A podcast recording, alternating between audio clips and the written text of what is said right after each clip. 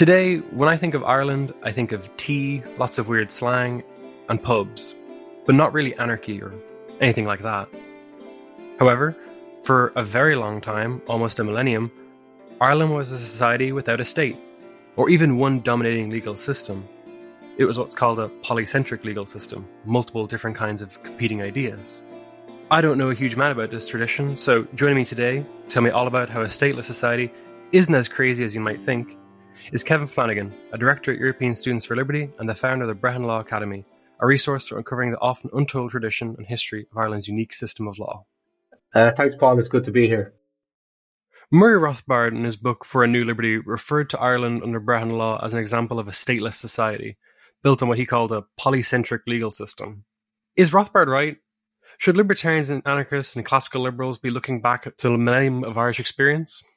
Yeah, of course. And uh, I love talking about this topic, especially how it relates back to libertarianism. I think this is provides real fertile ground for people who are advocating these ideas to make a case for um, how this can work in practice.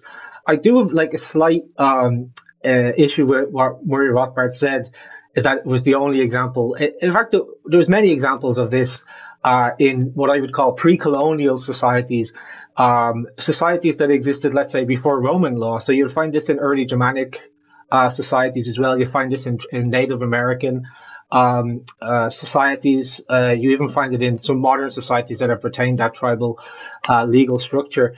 Um, the interesting thing about Ireland and why it provides such an interesting case is um, it's a lot. It's got a lot to do with the writ- written record, and that the written record in Ireland started at a very early period. So we had the advent of St. Patrick around 432 AD. And shortly after that, we started to see the rise of the monastic schools. And the monastic schools had a really deep love of writing that we see still in Ireland uh, to this day. And this is why we have a lot of references and a lot of um, uh, materials that uh, explain to us how the society uh, might have worked in an ideal sense. So some of the things that I'm going to talk about are they're more like ideals and principles that we're aspired to in society. Whether they always worked in practice is, is a different discussion and a bit of a deeper discussion. But ultimately, the, the idea is that law begins and rests and ends with the people, the people who are uh, going out into society, interacting with each other, engaging in commerce, doing business, um, and then what happens is certain customs, we, first it's a habit. And a, ha- a, habit becomes a custom when it's done over a longer period of time. And then that custom becomes a norm. And then eventually the norm becomes a law. One of the things I loved about the Brehon Law when I first started reading about it was how they referred to these laws. They always spoke of them in a very lofty, with a high respect and reverence for the nature of a law. Um, they would talk of the laws being as old as the rocks or as old as the hills or as being as being around since time immemorial. And one of the interesting things about that was that time immemorial just basically meant that they'd been around for as long as anybody alive had been around. So that was around 90 years. Once a custom had been generally practiced and used for 90 years among the people themselves, then it was held to be an expectation in society, a norm, which we would later give the status um, of a law. Other like fascinating parts about this was that these laws were being promulgated and more or less created, as I said, by the people themselves. Yes, we had kings and chieftains, and there was a very, um, I would say, uh, well-defined social structure in in Irish society, a hierarchy uh, in Irish society um, where status was really carefully defined, and every profession had grades of status within it, and we can go a little bit deeper into that um, later on. But the laws themselves were not being issued by the king and handed down onto the people. In fact, the king's position, his role, was as a protector of the laws that were already in place and in practice among the people themselves. Same with the judges their role was really to learn the customs that had been uh, established and grown organically among the people themselves. And those who were the best at knowing those laws and customs and the best at finding a fair and um, a fair and just outcome to uh, civil disputes as they arise were the ones who were the best judges. So, really quickly, let's take a step back. Brehon law sounds like a completely different system entirely different to what we're used to. Can you explain some of the differences between Brehon law and the legal systems that most of us live under today? Yeah, of course. So first, let's talk at the word Brehon law because it sounds unusual to uh, somebody's ear for the first time.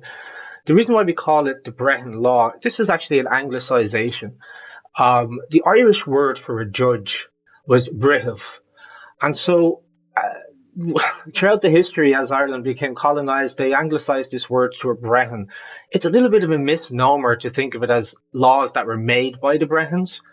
Um, but it was a law that that was very, um, let's say, it was protected and upheld and studied by a class of individuals who are very learned, um, who we call Brehons.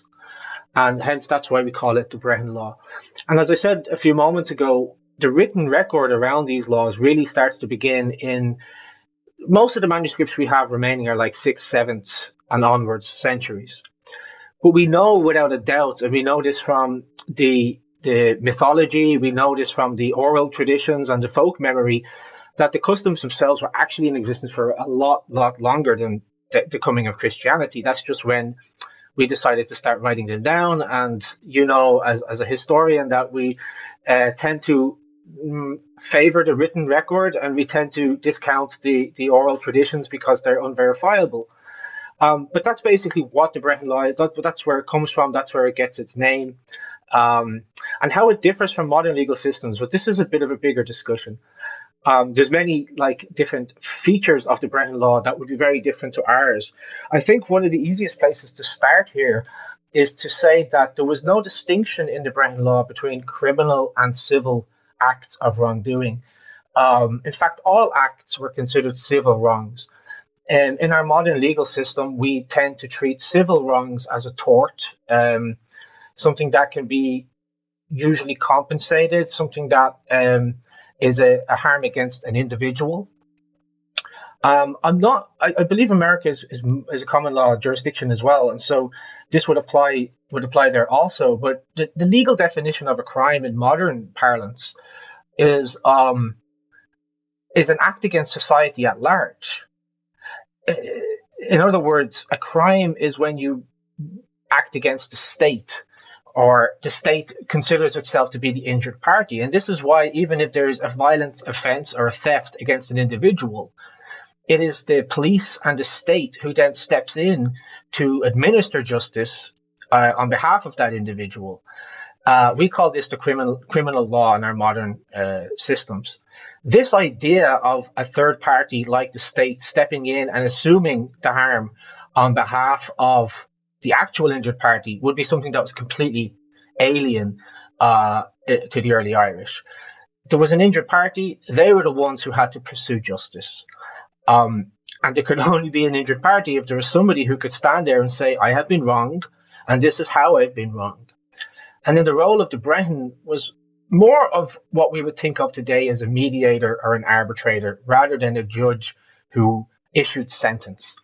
Um, and they had very limited powers. Um, we could say that there was no police force to even enforce the judgments of the Brehon, and there were no police, uh, sorry, prisons uh, with which to put people into if they decided not to break the law. So that's a very interesting thing. It makes you wonder how were these laws even followed then? Why were they even uh, how did they even have any power in society?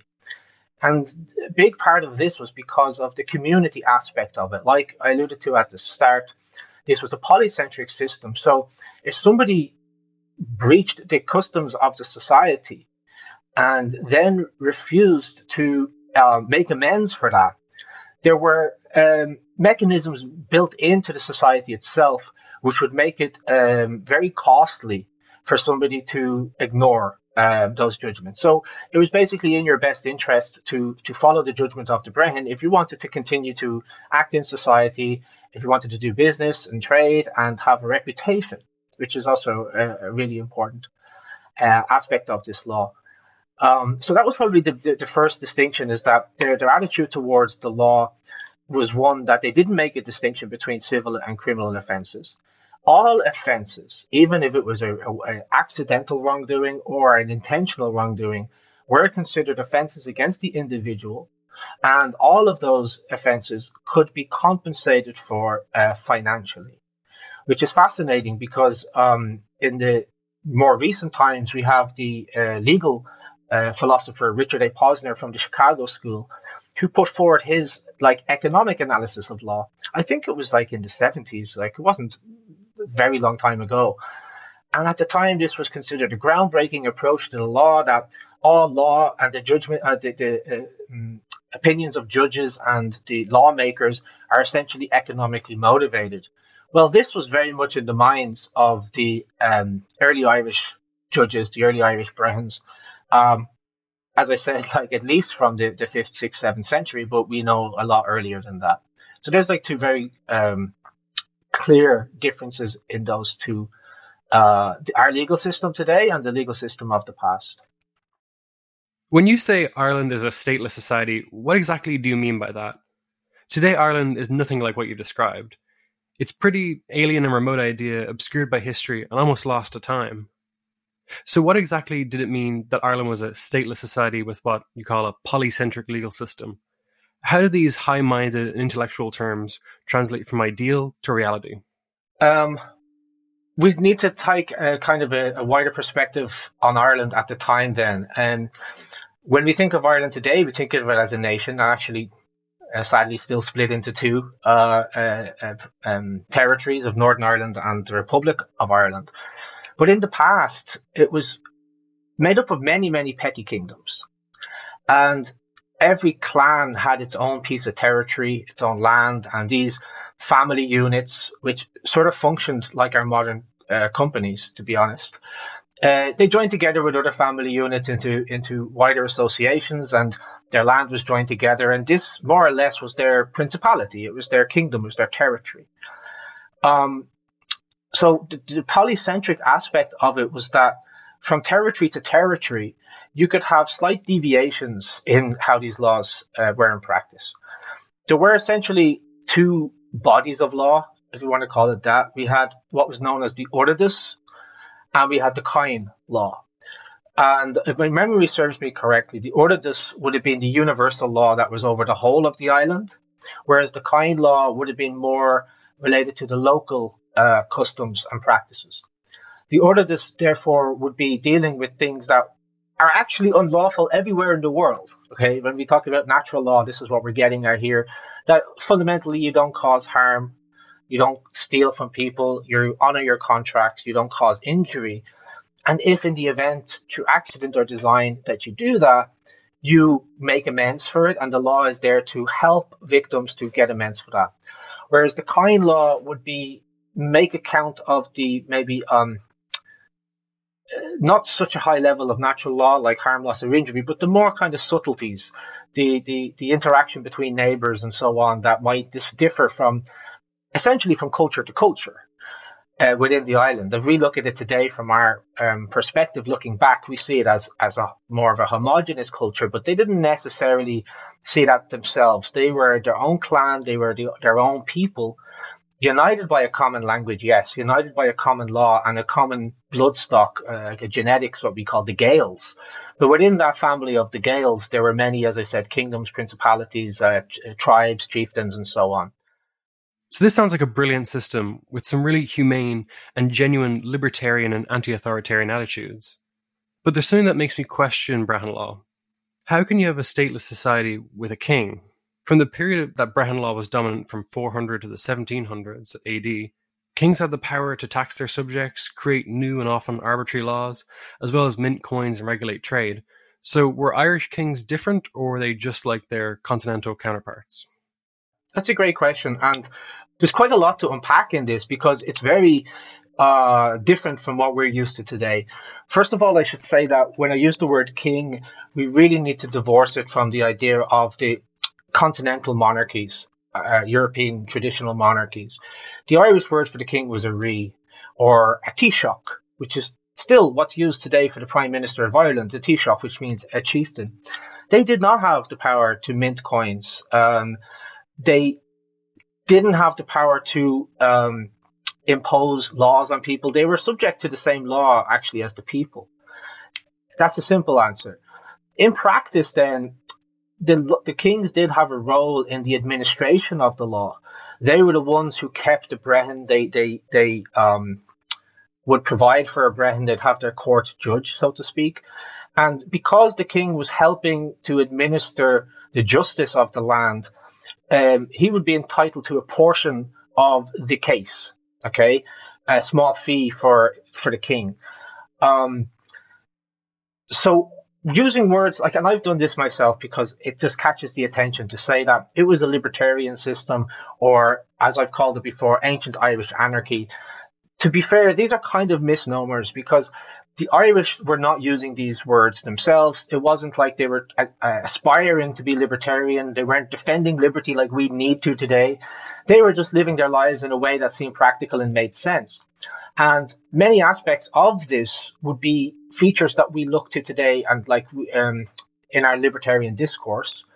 There are also aspects of it that um, would seem quite socialist. Um, for example, there was a common ownership of land um, that was divided among the tribe periodically. Um, there were also certain social safety nets built into the tribe um, to make sure that the people who you know were less fortunate were being taken care of. And this comes back to what was the real role of the king. In historical times, they had a very ceremonial position and almost like priests. But there is a saying from the, the, the Council of Cormac, who was one of our most celebrated high kings. And he says, Never a forgetting of the needs of the folk, never the chieftain at feast when the people hunger. So this wasn't mandated in the sense that this was a redistribution policy that was mandated by the government. It was a question of virtue and a question of um, your nobility actually was defined not by how much you had, but how much you could afford to give others. And this was kind of embedded into the cultural mindset. And because of this cultural mindset, this is why a lot of these things that I'm talking about worked. It would be maybe very hard to reestablish these ideals uh, today because it was as I said, a polycentric system. It was it was a built something that was embedded into the culture itself. Now, on the libertarian nature of the king, nobody had the divine right to rule, like we have in the uh, primogeniture of the European continental systems. That the firstborn son of the king, regardless if he was a madman, a child, or a fool, had the right to rule because he was the firstborn son of the king. In early Ireland, that was not the case the chieftain was elected, selected from all of the eligible um, uh, clansmen, everybody who was of the right age, who had uh, the right kind of dignity, the person who the family and the clan, the wider clan, decided were the best representatives for them. A man who was a leader in times of peace and of war, and there's like a lot of mythology tied into this. They said that, you know, when there was a just king, the, the cows would be full of milk, the, the orchard would, would be full of fruit and things like this. So it's tied into the mythology and um, the kind of relationship the people had with the people had to the land itself. But if he went against the customs of the people, or he started to become tyrannical uh, in his leadership, they could just withdraw their support for him because he was only in power because he had the support of the people um, who were armed most of the time. And uh, I just want to say, like at the start of this, I said I'm talking about the ideals. In practice, of course, there was feuds, there were uh, struggles for power and things like this. But the ideal of society was that no man had the right to rule over others, and the king himself was to be bound by the same laws and customs that the people were bound by. In some ways, Brehon law sounds like a very progressive system. Today in America, because of protests over police brutality, ideas of police and prison abolition, formerly only researched by academics, have kind of come to the forefront. Many might disagree with defunding the police or abolishing prisons, but Ireland and Brehon law shows us a world that existed without police and without prisons, but with peace. At the same time, though, Brehon law is quite an old system rooted in very particular culture. So, was Brehon law similarly progressive for the ideas of egalitarianism, or was it quite strictly hierarchical? Um, yeah, and I, I, really appreciate this question. It's it's it's it seems kind of weird when we talk about something so old as being progressive, right? Um, but yeah, you're absolutely right. There were no prisons. Um, there was no police force to enforce the laws. It was done through, let's say, cultural norms like ostracization was was one punishment. Um, people losing their status, which I'll get to right now.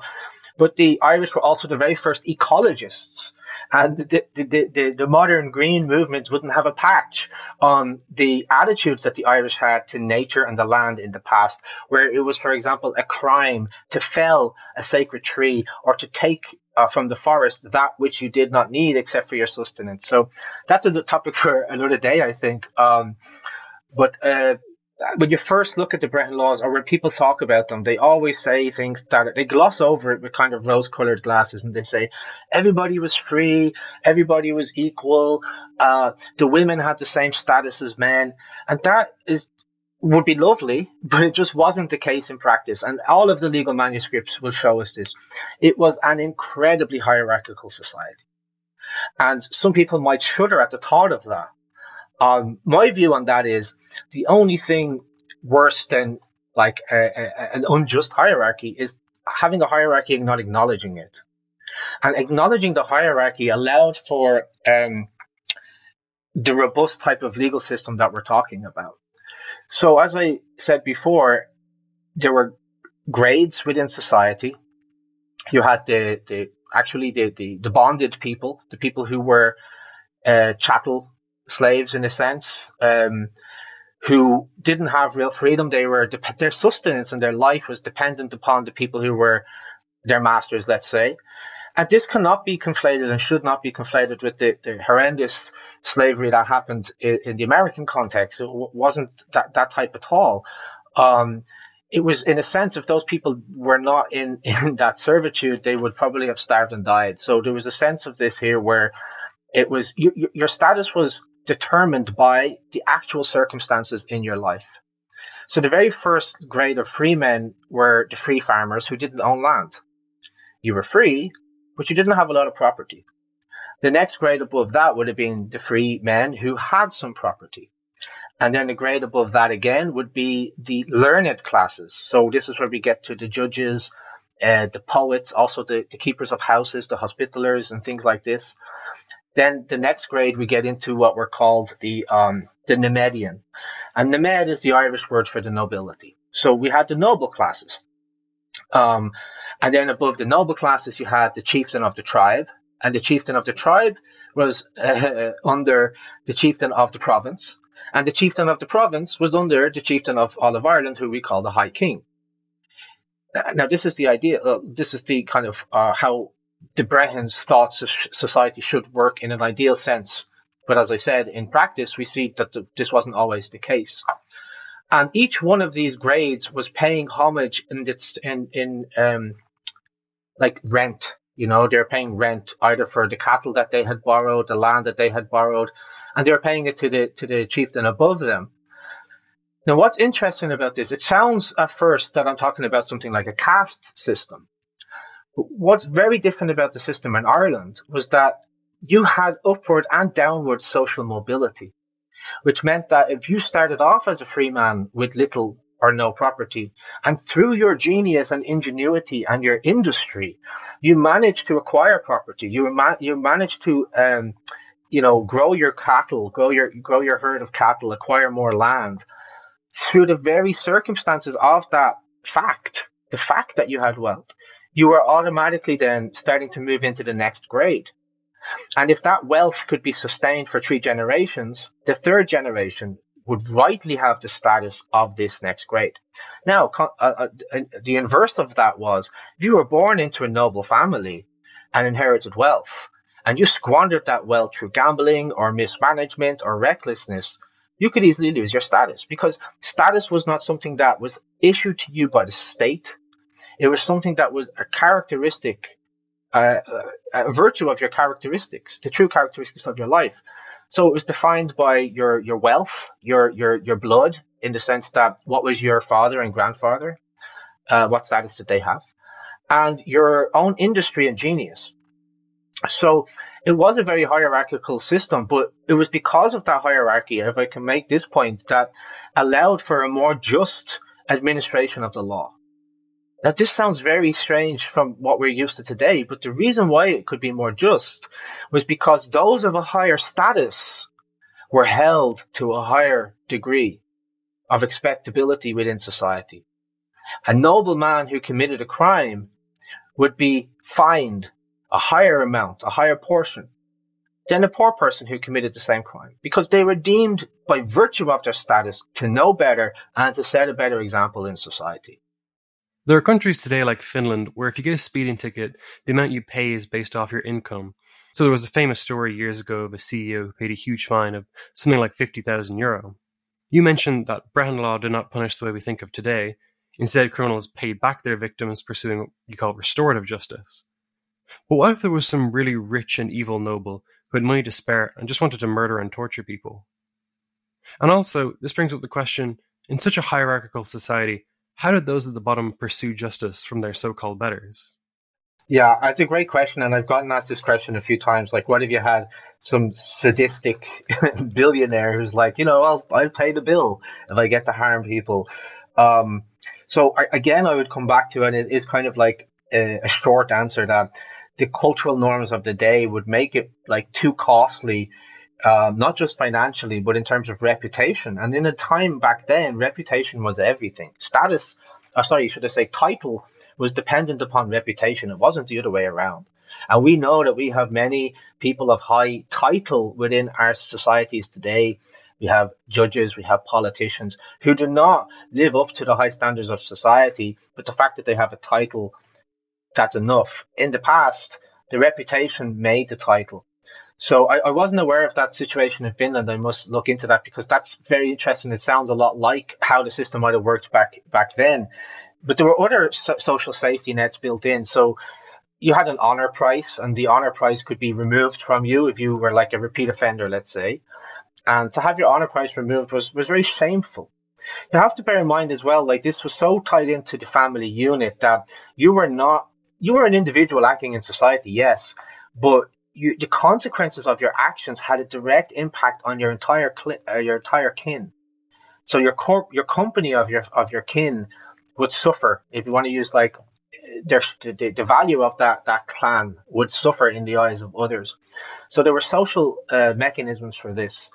Another thing then is how does a person of a lot lower status get justice against a person who is a lot more wealthy and a lot more powerful? Um, and Paul, you'd be well aware of um, the the H Block hunger strikers. Uh, Bobby Sands, I believe it was the anniversary of his death not not so long ago, um, where they were they were hunger striking uh, for justice. This is something that was very ancient as well in the Brehon laws, and how it, would, it was called troscad. And what would happen is the person of the lower status would go and sit outside the house of the person of the higher status, and they would fast from from dawn till dusk and what this is doing, it's sending a signal out to society that I'm I'm I'm trying to get justice from this person. And how the law dealt with that, what was the mechanism for actually putting real pressure on that person? If the person of lower status fulfilled the requirement of troscad, the amount of the fine that would be required to pay of the higher status person would increase.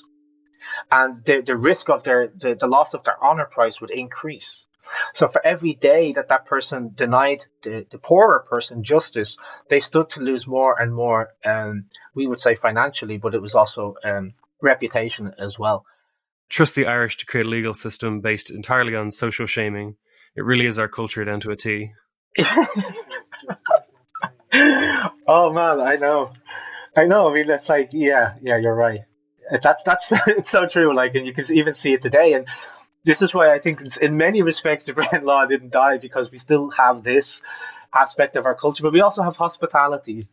The, the land of a thousand welcomes. Well, it was illegal not to be hospitable in early Ireland, so we still have kind of remnants of this um, in our cultural mindset. Yeah.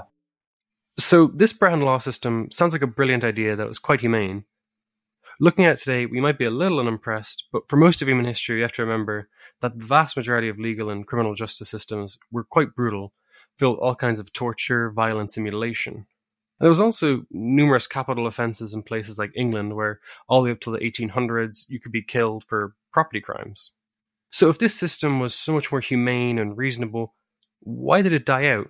why did it ever peter out and become a distant memory if it was so effective? Well, you know you're opening up a can of worms. The two Irishmen talking about this, you know you're opening up a can of worms with that. Um, this was not something that was voluntarily given up by the people. And there's a there's a big span of history we're talking about here. We started at 432 AD. We're going all the way up to the 1700s, and there's a lot going on in that time period. You know, um, if we go back to the early Anglo-Norman invaders, after a period of time, there, there was a, there was a, a, a bill, uh, sorry, a statute issued. Um, the name of the monarch at the time escapes me, but it was called the Statutes of Kilkenny and this statute was issued against the Anglo Norman settlers who had set up home, uh, colonizers, settlers, whichever way you wanted to say it, um, who had set up home in Ireland. But what had happened is they'd been there for so long that they started to adopt the manners and dress and customs of the native Irish, who were always described as barbaric, as savages, and you know, and just like the, to dehumanize them and to therefore legitimize the the um, Anglo-Norman conquest. One has to ask the question why would these Normans, who were, you know, coming from more or less noble stock, abandon the courts of the common law and move instead to the courts of the Brehon law? And I think you're hitting on the key point there. It was because they had this humane aspect to it. Uh, the English writers talked about at the time talked about how disgusting the Irish law was because when somebody had killed another person, he could get away were just paying a fine and not be not be hanged for it. So they had a very different view. And also, we should just point out at this point in the history, there was no Protestant church, there was no Church of England. They were all Catholic. So something very different, uh, something different caused this, um, you know, very deep uh, differences between these two people. And I posit that that was a difference, a clash, if you will, of of uh, the legal systems. So they were not voluntarily given up. Um, it took hundreds of years, and for a long time, like the English had their base in the Pale in, in Dublin and um, uh, Wicklow and Waterford and uh, Kilkenny and those areas. But the rest of the island continued as it was, very much under the Brehon laws, very much uh, with their native customs, until we get up to around um, the 1600s, when we have the later plantations that were happening.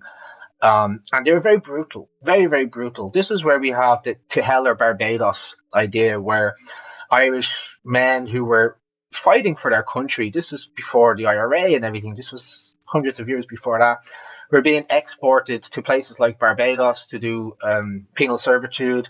Uh, to Australia, and the, the population was already, you know, being kind of decimated at the time.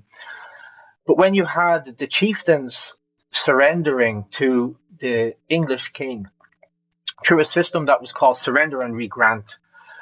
Just it's a it's a big topic, so I'll just try and give the the, the brief uh, insight here. They basically would surrender their lands and titles, the native titles and lands that they had, to the English king, and have them regranted to them under the English title of nobility of an earl or a lord or something like that. And there's a whole other conversation there about the legal nature of why that happened.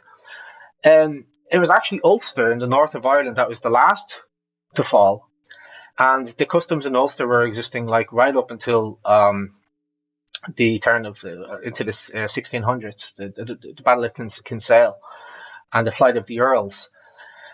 This was when the last of the Irish chieftains were kind of defeated and they fled Ireland. They they went to the continent, to Spain and to Italy to try and muster up support from their Catholic brethren um, to come back to Ireland. They always wanted to come back and to fight again and to try to reclaim the Gaelic way of life and the native customs. But sadly, we know that that never happened. And what followed thereafter was very oppressive, brutal uh, penal laws in Ireland where Catholics were completely mistreated. Um, second-class citizens couldn't inherit inherit wealth, weren't allowed to speak their language, would be killed for killed for doing so. Um, it's a very dark period of history. And that period of history explains why so few of us, Paul, are able to speak the tongue, the native tongue of our ancestors. Why so few of us even know about this legal system. Well, so few of us know about the ancient poets and their, their amazing use of the Irish and then the English language. Um, there's a reason why we are become disconnected from that very, as you say, progressive and humane and even ecological uh, way of life. And it wasn't voluntarily; it was done at the bottom of the sword. And it's a very dark and sad period of, of Irish history. The more I read, the more I realized that Brehon Law isn't just a cool historical idea. It's a serious way to challenge the way we view justice, society, and the state. I was even reading that some Native Americans reference Brehon Law in land disputes to the American government. Taking Brehon Law out of the realm of historical interest, how do you feel Brehon Law could be best studied, adapted, and applied today? What are some of its principles that we ought to adopt?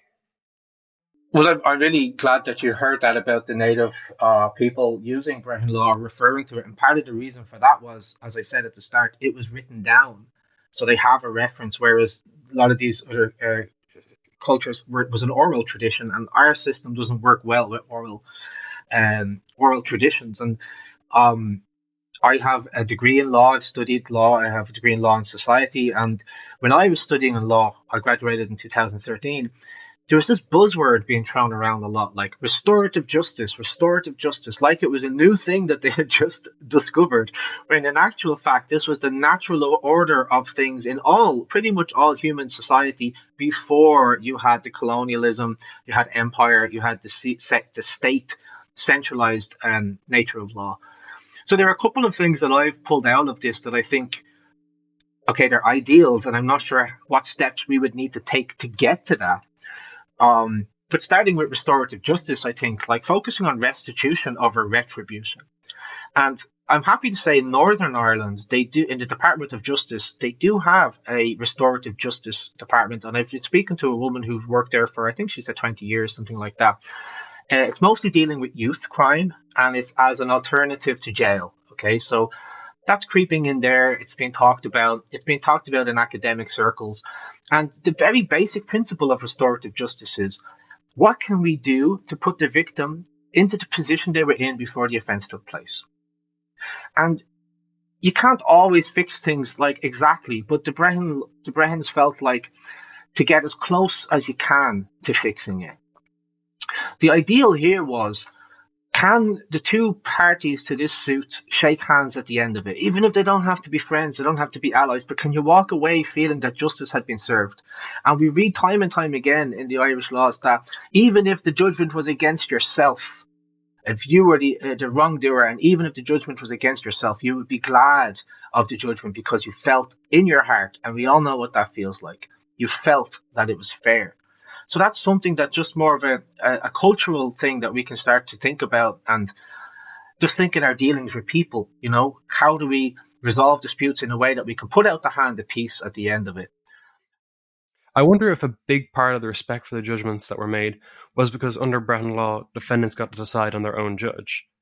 I don't know much about the law or going to court or anything like that, but in my opinion, it sounds like a great idea to be able to decide who your judge is after all, you have really no clue who they are, and they don't really know much about you either. And that's a perfect segue to the next point I was going to make. Actually, um, there was a reason why you could choose your judge. Um, we don't even know our judges; they don't even know us. So there was this idea, like, how can somebody who doesn't know you judge you? So it wasn't that you necessarily had a personal, close relationship with your judge, but it was the in, uh, the the, uh, the person who was being claimed against could choose to judge. So if I had a dispute with you, you had caused me harm, and I'm saying I'm taking you to law, you could say, okay, well, I'm going to pick the judge. Now, I've been asked before, would that not create an incentive in judge to favour the defendants? Well, this is how these built-in mechanisms of the natural, oh, sorry, the customary law worked. The the judge, the status of a judge or the best judge was the one who could assess the details of the case and based on the customs and his knowledge of the law, come up with a judgment that they called the true judgment. There was a feeling that there was a true answer to all disputes. There was a correct judgment. And we even have mythology of like the collar of Moran, the collar of truth, it was called. A judge called Moran would wear his collar, and it was believed if he uttered a false judgment, the collar would tighten around his neck and choke him until the true judgment was said. We have other cases in the mythology of a, of a bad judge. Uh, a man who gave a bad judgment breaking out into blisters and boils on his skin so that the people would visibly see that this was an unjust judgment. There's also a story about Cormac MacArt, the, the, the King Cormac who I mentioned previously when he was a boy. Uh, when he was a young boy, before he became king, there was a dispute between um, the, the, the queen, a queen, um, and a, a, a, sheep herder, a, a, female sheep herder called Benaid. And what happened was her sheep had gotten into the queen's crops, very expensive crops that were used for dyeing wool, um, and started to eat the crops. And her husband, who was the king, uh, and kings often fulfilled this role of a Brehon in the same sense that we talk of like the judgment of King Solomon, we would talk of like a king needing to have the judgment of a Brehon. And he gave his determination on the case, which was, you know, uh, the, the sheep has eaten the crops, so as forfeiture, you must give your sheep to the queen as payment for the crops. And now, upon hearing this, this young boy who was destined to be a future king um, said, Well, this is a false judgment to the crowd. He said, This is the false judgment. He said, As the, as the crops grow from the land, so does the wool grow on the sheep. So the fleece of the sheep should be given as the payment rather than the whole sheep, rather to, than to, to deprive that woman of her livelihood. And the people looked and they can feel it. And you know, when you hear that story, you can go, ah, you can feel something there. There's something that twig, twigs your heart a little bit. And the people around said, that is surely the judgment of a king. So the judges were not like we have today, appointed by the state, appointed for political reasons. Very true in the case of America and the Supreme Court. They were, they stood out and they rose up among their people because they were the best at recognizing fairness and delivering what we call the true judgment. They were actually in competition with each other. It was a judicial market opening, if you will. And the one who gave the bad judgment, he wouldn't be a judge for a very long time because it comes back to the notion of reputation that I spoke about. One other aspect in the uh, way the judges worked was that they were actually liable themselves for giving a false judgment. So if I want, if I was a Brehon and I was going to hear a dispute, I had to put up a portion of my wealth.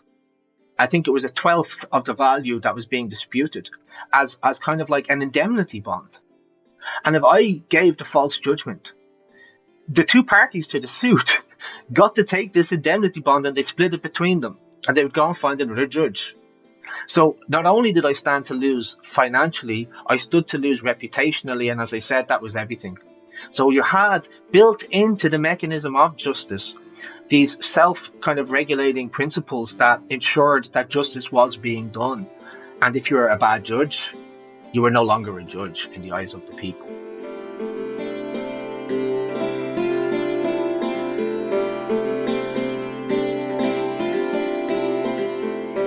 Thanks a mil for listening.